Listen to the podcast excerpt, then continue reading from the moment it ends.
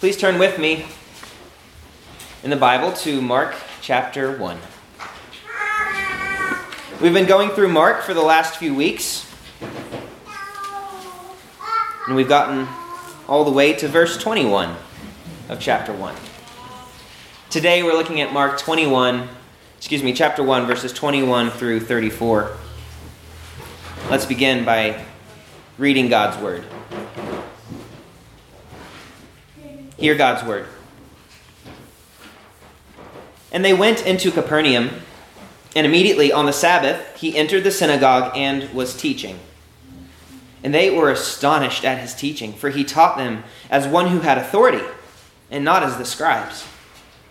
And immediately there was in their synagogue a man with an unclean spirit, and he cried out, "What have you to do with us, Jesus of Nazareth? Have you come to destroy us? I know who you are, the Holy One of God." But Jesus rebuked him, saying, "Be silent and come out of him." And the unclean spirit, convulsing him and crying out with a loud voice, came out of him. And they were all amazed, so that they questioned among themselves, saying, "What is this? A new teaching with authority. He commands even the unclean spirits, and they obey him." And at once his fame spread everywhere throughout all the surrounding region of Galilee. And immediately he left the synagogue and entered the house of Simon and Andrew with James and John.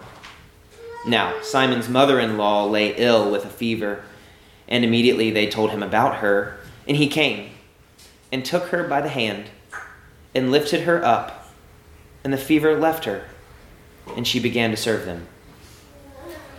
That evening at sundown, they brought to him all who were sick or oppressed by demons, and the whole city was gathered together at the door. And he healed many who were sick with various diseases and cast out many demons. And he would not permit the demons to speak, because they knew him. The grass withers and the flower fades, but the word of our God stands forever.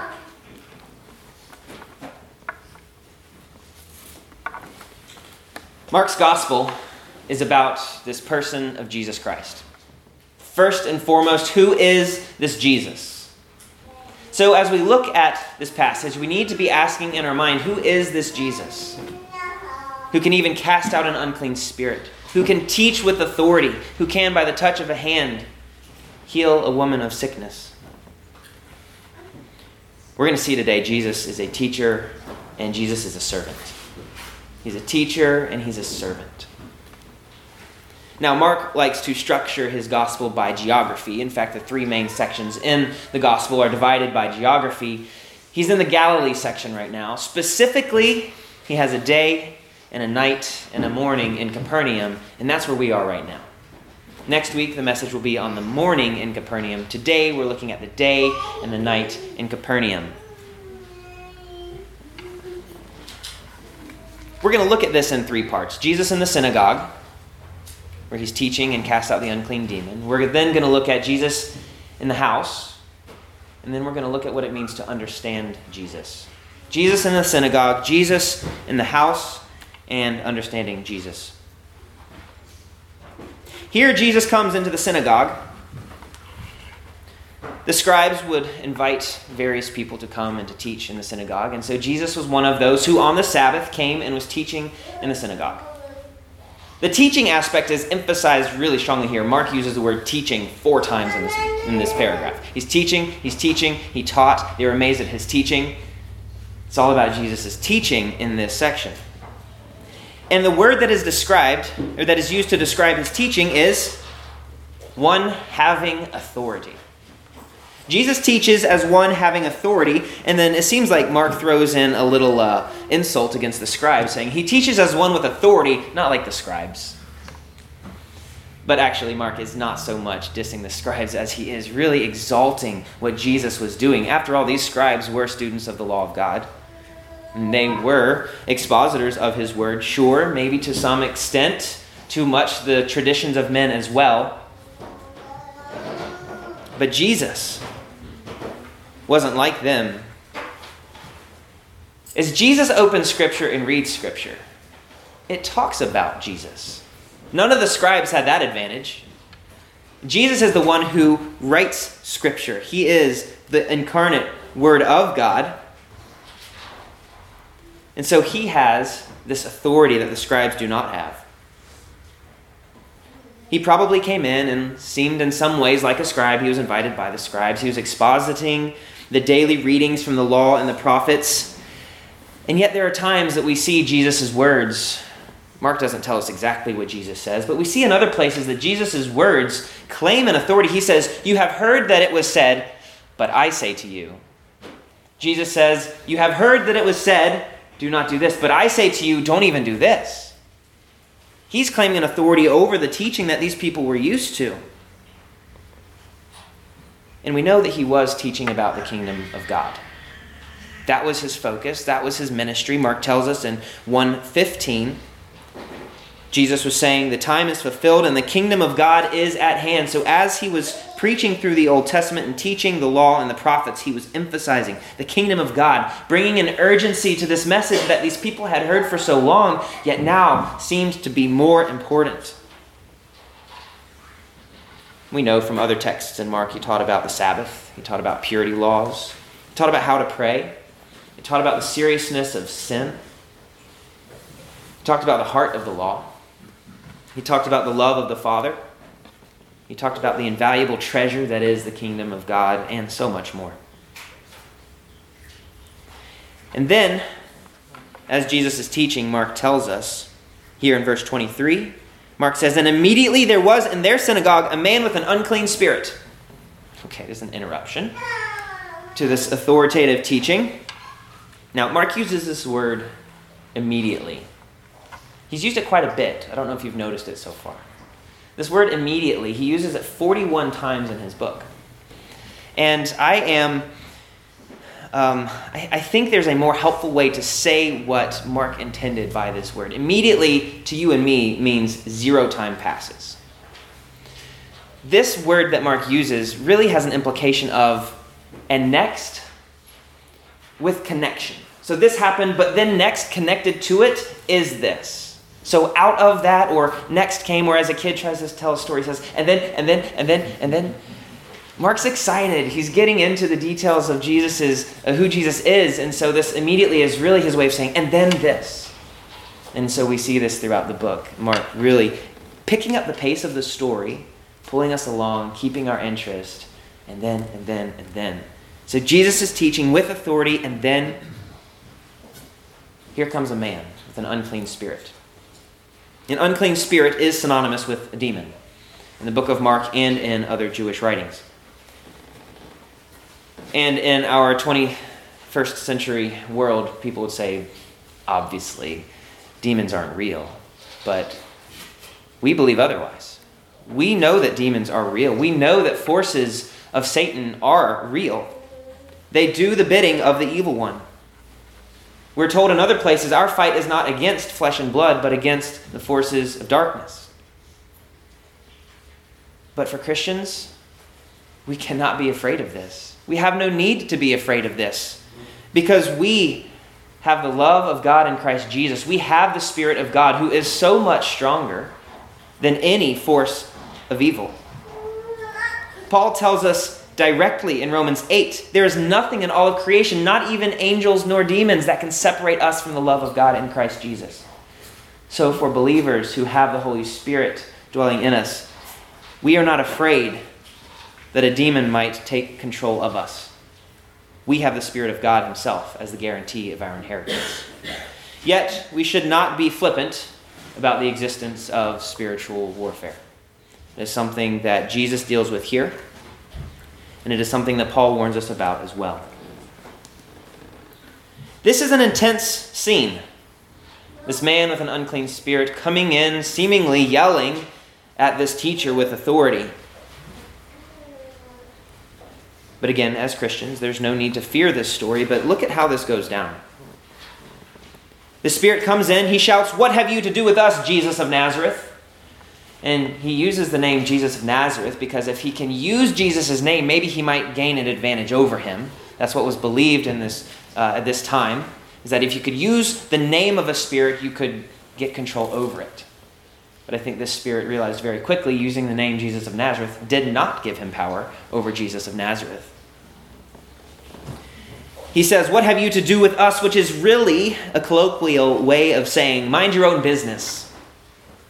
What what is what is what do I have to do with you is what's going on here. And and he's saying, get away from us. The demon uses the plural here. Is he speaking on behalf of himself and the man? I think more accurately, he's speaking on behalf of all demons. What do you have to do with us, workers of darkness? Have you come to destroy us? He's afraid. He's meeting his match. And so he then doesn't just call him Jesus of Nazareth, he calls him the Holy One of God. The Holy One of God. At this point, Jesus says, be silent. He's had enough. He does this out of compassion for the man who is possessed, and he also does it because he does not want his title, the Holy One of God, which actually we don't find anywhere else. He's the Holy One of Israel. He is the Son of God. But this is a unique title. But Jesus does not want this knowledge of who he is getting out. So he says, be quiet. And guess what the demon has to do? The demon doesn't want to, and we see that because he resists. He convulses the man, and then he cries out with a loud cry, but then he has to because the word of God has spoken. He has to come out. And so he comes out. Imagine sitting there in the synagogue, listening to this teaching, turning and watching this happen. Mark tells us the reaction.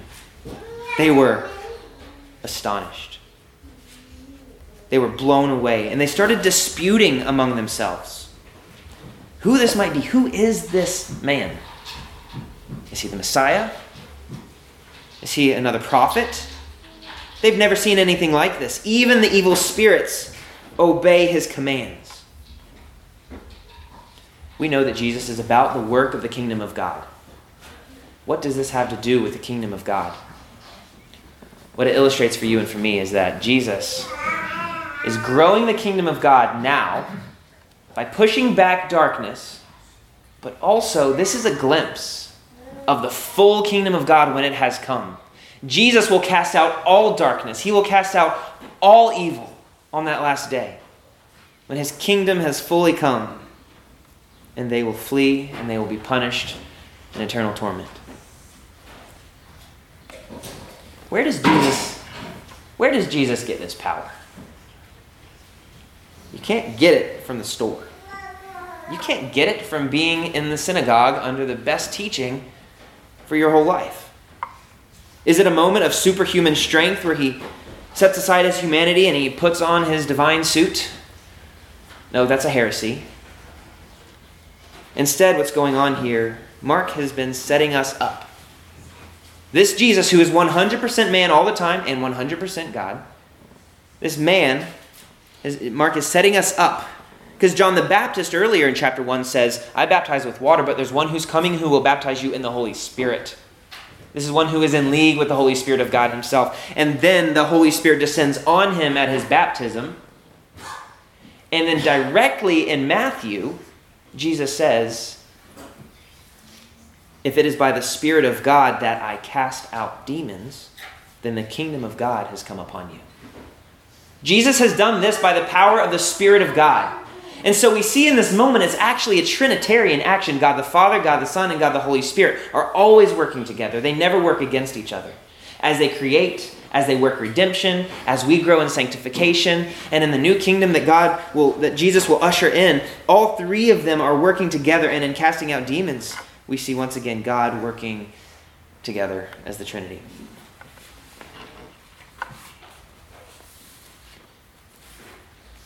The kingdom of God is breaking in. Right here, under their noses, and so many don't see it.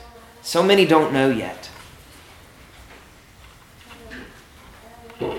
But it would make sense that the fame would start spreading, and so it does. Word spreads around all of Galilee about this new man who teaches with authority, who can even cast out evil spirits with his words. They didn't even need social media for word to spread. And yes, Jesus is a healer. Yes, he is a great teacher. Yes, he does cast out demons, but we're about to see that he's so much more than that. And Mark is setting us up to see he's not just a good teacher, and he's not just a worker of miracles. So that's scene one. He's in the synagogue. He's teaching with authority, powerful teachings about the kingdom of God. He's instructing in truth, and he has authority over even the evil spirits by the power of the Holy Spirit. So let's move now into the second scene, where Jesus is at the house. You'll remember last week, Jesus had gathered Simon and Andrew, James and John, his first four disciples. And apparently, Simon and Andrew are from Capernaum, so they go to Capernaum, or excuse me, to Simon and Andrew's house while they're here in Capernaum after he teaches in the synagogue. And this story is quite different. If the last scene was public in the synagogue, teaching with authority, Jesus' words, a dramatic scene, this one is everything but that. There's no audience. It's private. It's much more quiet. Jesus doesn't say a thing. Mark is very clearly contrasting the way that Jesus works. This story could not have been it could not have been told by anyone except a close confidant, which gives us further reason to think that Peter is indeed the one telling Mark um, his his accounts of what happened in the life of Jesus. And we see Jesus acting not as a show. He's not just trying to gather a following, but he acts out of compassion for his people and out of love for his people, whether or not anyone is watching.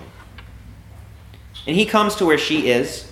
They they come to him. They know what he can do, and they come to him and say, hey, our Simon says, hey, my, my mother-in-law is my mother-in-law is sick. She has a fever. And so Jesus comes to her. And look at what he it says in verse thirty-one. And took her by the hand, and lifted her up, and the fever left her. That's it. That's the drama. Quite different. But it's not inconsistent with who our teacher is, with who our Savior is, with who this Messiah is. And Mark tells us how complete this healing was by telling us here the last phrase, she began to serve them. He's describing, she's the host of the home. She has people in her house. She wants to be serving, but she's so sick that she can't. Yet when Jesus comes in and simply touches her with his hand and lifts her up, she's perfectly well, and she gets right back to doing what she wants to do, hosting her guests. Why does Jesus do this? Just to show that he has some tricks? No, this hints for us that Jesus is the healer of all things. He's the one who will get rid of all disease. He's the one who will wipe away every tear. He's the one who heals us of our sin.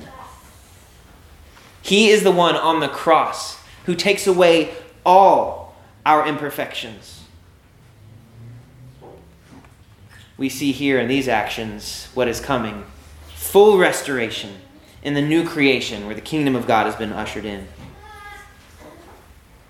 But we also see a humble Savior who says, there's no problem too small for me. There's no problem too big for Jesus. Come to him.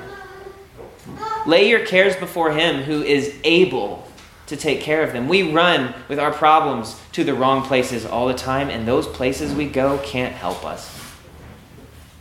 Our friends, our complaining, our anger, taking our problems to these places fixes nothing. Let's run to our Savior who cares. You're never in the wrong place or in the long, wrong location where you can't cry out to our God. You're never too far gone. And come to him in your weakness. So often we want to say, let me just figure it out first. Let me make sure I'm clean enough to come to Jesus. But it is, if Jesus had any aversion to being around sinners, he would not have come as he was incarnate, as one of us. He came to be with us as we are weak. So come as you are to the Savior. But just remember, he doesn't want us to leave the way we came. He wants us to come changed by the compassion that he gives us, that he shows us. So there's scene two, but what we need to do is now look at this conclusion that will help us look behind the layers of these stories to figure out, who is this Jesus? Who is this Jesus? Understanding Jesus here, part three. So after the uh, sun goes down, this is important. Mark actually says it twice. That evening at sundown, he doesn't need to say evening and sundown, but he chose to say both. I think what he's emphasizing here is, well, the Sabbath is now over. And what do the people do? There's the post-Sabbath rush. They hear about this guy who can heal, and now they're allowed, now that the Sabbath has ended, they're allowed to bring their friends and those who are sick to Jesus, so they line up at the door from all over the city with various sicknesses and unclean spirits. And one commentator says, Jesus was not a specialist. He couldn't just do this kind of demon or that kind of sickness. They brought all kinds of sicknesses and unclean spirits to Jesus. He has real authority over all kinds of impurities and diseases. Every unclean spirit, not just one.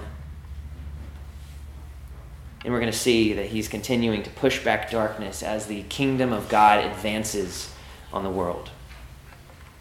We also see that his compassion doesn't end. He's one hundred percent man. He got sleepy.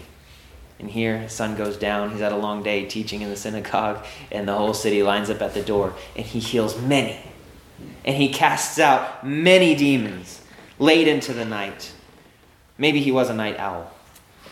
But still, look at the way that he gave and gave and gave.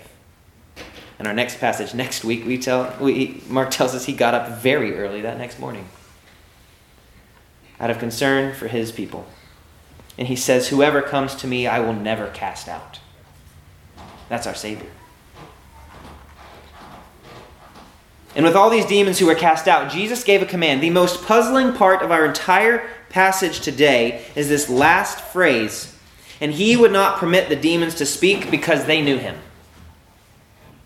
Okay, so his fame is spreading throughout all the region, but Jesus doesn't want the demons to speak because they knew him. This means the demons actually knew something about Jesus that all the fame was not circulating. They know he's the Holy One of God. They, as spiritual beings, know that this is a spiritual force to be reckoned with. And so Jesus tells them, be quiet. You can't talk yet.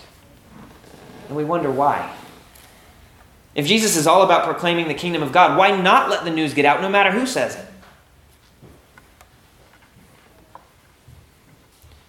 Well, if anything, that it, that shows that you and I are hasty. We want quick results. Let's just get the news out there and get things over with. But actually, Jesus has a longer-term purpose in mind. But why silence the demons in particular? Let me, let me give a few reasons here. First of all, Isaiah forty-two talks about the suffering servant who's not going to be known, he's not going to be crying aloud in the streets who he is. He will not cry aloud, his voice will not be heard in the streets until he has proclaimed justice to the Gentiles. And the Gentiles hope in him, and he brings justice to victory. Jesus is waiting for the right moment, once he can proclaim this to the Gentiles. And the good Christian answer is, well, why didn't he let the demons speak now? Well, because God has his plan. God is sovereign. And that is absolutely right. But his plan in particular wants to reveal Jesus' identity in Jerusalem and in Galilee, little by little. And here are some potential reasons why. First of all, he does want the good news to be shared. Specifically, he wants the good news to be shared. At this point, if the word got out, this would be a very incomplete gospel, especially if the demons are the ones speaking it, because they're not going to speak to the glory of God. If word were to get out now that this Messiah has come, well, then all the expectations of a military king, people would start fearing. Is he going to overthrow Rome? Rome's going to catch wind, and Rome could come in and squash the whole enterprise. If the word gets out now. Also, at a deeper level, Jesus needs to train his disciples. Who's going to be the leaders of the church at this point? He's just met four guys recently. Who's going to pass on that, that knowledge? And if the word got out now, he would just be a good teacher. We wouldn't know him as the word of God incarnate. If word got out now, he would just be another healer, and not the one who heals all sickness, wipes away every tear, and cleanses all sin. He would not, excuse me, he would be just, if the word got out now, he would just be the guy who could cast out a demon or two on occasion. He would not be known as the one who conquered Satan himself and all forces of darkness. If word got out now, he might be the guy who worked the crowd, gathered a following, and was just a flash in the pan. Yet, if we wait till God has fully revealed who Jesus is, we see him as the suffering servant rejected by his closest companions, mocked and killed, yet loving his people to the end.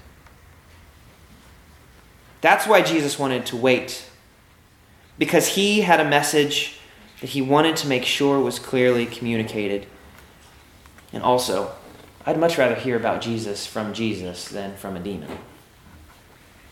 And Jesus gives us that opportunity. He becomes the one who teaches. He becomes the one who guides his disciples and brings them to understand these spiritual things, taking them deeper and deeper into understanding the things of God.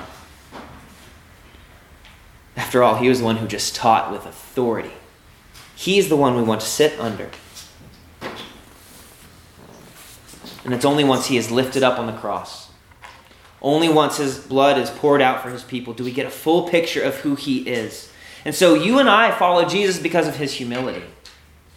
You and I follow Jesus because of his compassion. We follow him as a sufferer, mocked, beaten, and killed, and we've not seen all these things play out yet. So Jesus says, wait, don't talk about me yet. He has a mission, and he wants to make sure it is complete. And once we follow him as such, as the one who is killed, then we can follow him as the victor, who rose from the dead, triumphant over Satan and evil and sin and death. So what does that mean for us? Let's learn from Jesus. Let's be students of his word and of his teaching.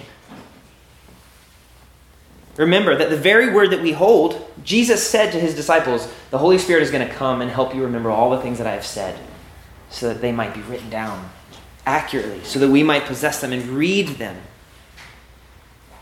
And let's be a student of his word patiently. Our culture has lost the value of patient character formation, patient acquiring of knowledge and understanding. And when Jesus walks with us through the valleys of the shadow of death, we understand him in a whole new way than if we are told he walks through us in the valley of the shadow of death. Our church vision here at Christ Presbyterian Church is in part this.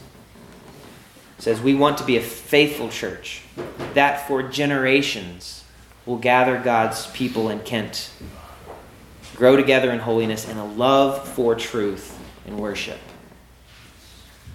I hope every church has that mission. We'd be faithful for generations. This is long haul. Slowly learning under Jesus' teaching by the power of the Spirit. So the last thing I ask us is this. As Mark asked, as Mark tells us, Jesus asked Peter later, who do you say that Jesus is? Who do you say that Jesus is? Just a good teacher? The leader of the new movement that is exciting? Is he just a healer who can fix some of your problems? Or do you come to him humbly and say, speak, Lord, I need to learn. Speak, Lord, so that my misconceptions of who you are fade away. Speak, Lord, when I think I'm right. Speak, Lord, when I'm beaten down and weary from the journey. Speak, Lord, now in my sin and in my weakness. Speak, Lord, so I can know you more.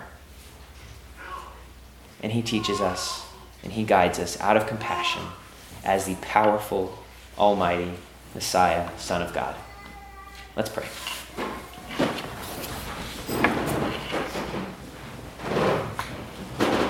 Gracious Father, thank you for your Son, Jesus Christ.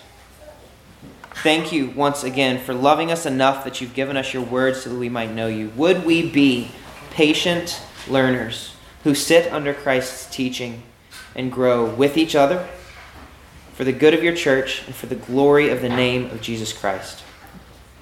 It's in his name we pray. Amen.